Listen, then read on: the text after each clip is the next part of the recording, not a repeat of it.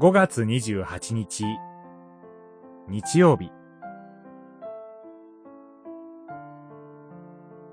乾いている人は、主イエスのもとに。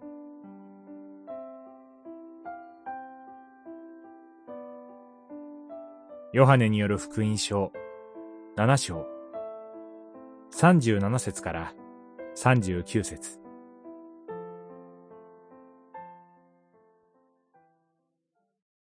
イエスは立ち上がって大声で言われた。乾いている人は誰でも、私のところに来て飲みなさい。七章、三十七節。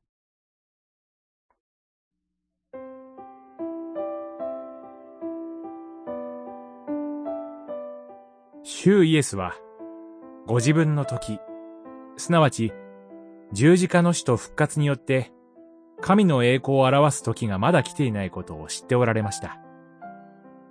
それゆえ、カリーオ祭が近づいても、ガリラヤに留まっておられました。しかしこの時、人目を避け、隠れるようにして、エルサレムへ登っていかれます。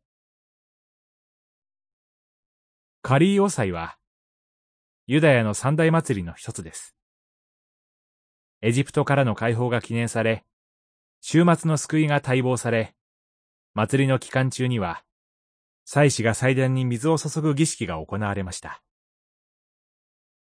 かつて、荒れ野で渇きを覚えたイスラエルの民のために、神がモーセを用いて、岩から水を湧き入れさせ、民の渇きが癒された出来事を覚えるためです。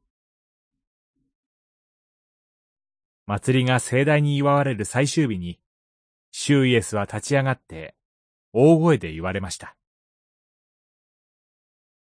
乾いている人は誰でも、私のところに来て飲みなさい。シューイエスは、魂が乾いている人間の心の奥底に、命の泉を湧き入れさせると言われました。人間の渇きを一時的に潤すのではなく、死を信じる者の心に精霊が注がれて、信仰、希望、愛が尽きることなく湧き入れ、新しい命、永遠の命に預からせられます。精霊は、主イエスの霊であり、今も信じる者一人一人の心だけでなく、教会の中に臨在され、主の見業を続けておられます。教会において、命の水に預かりましょう。祈り。主イエスのくださる命の水、精霊の恵みに感謝します。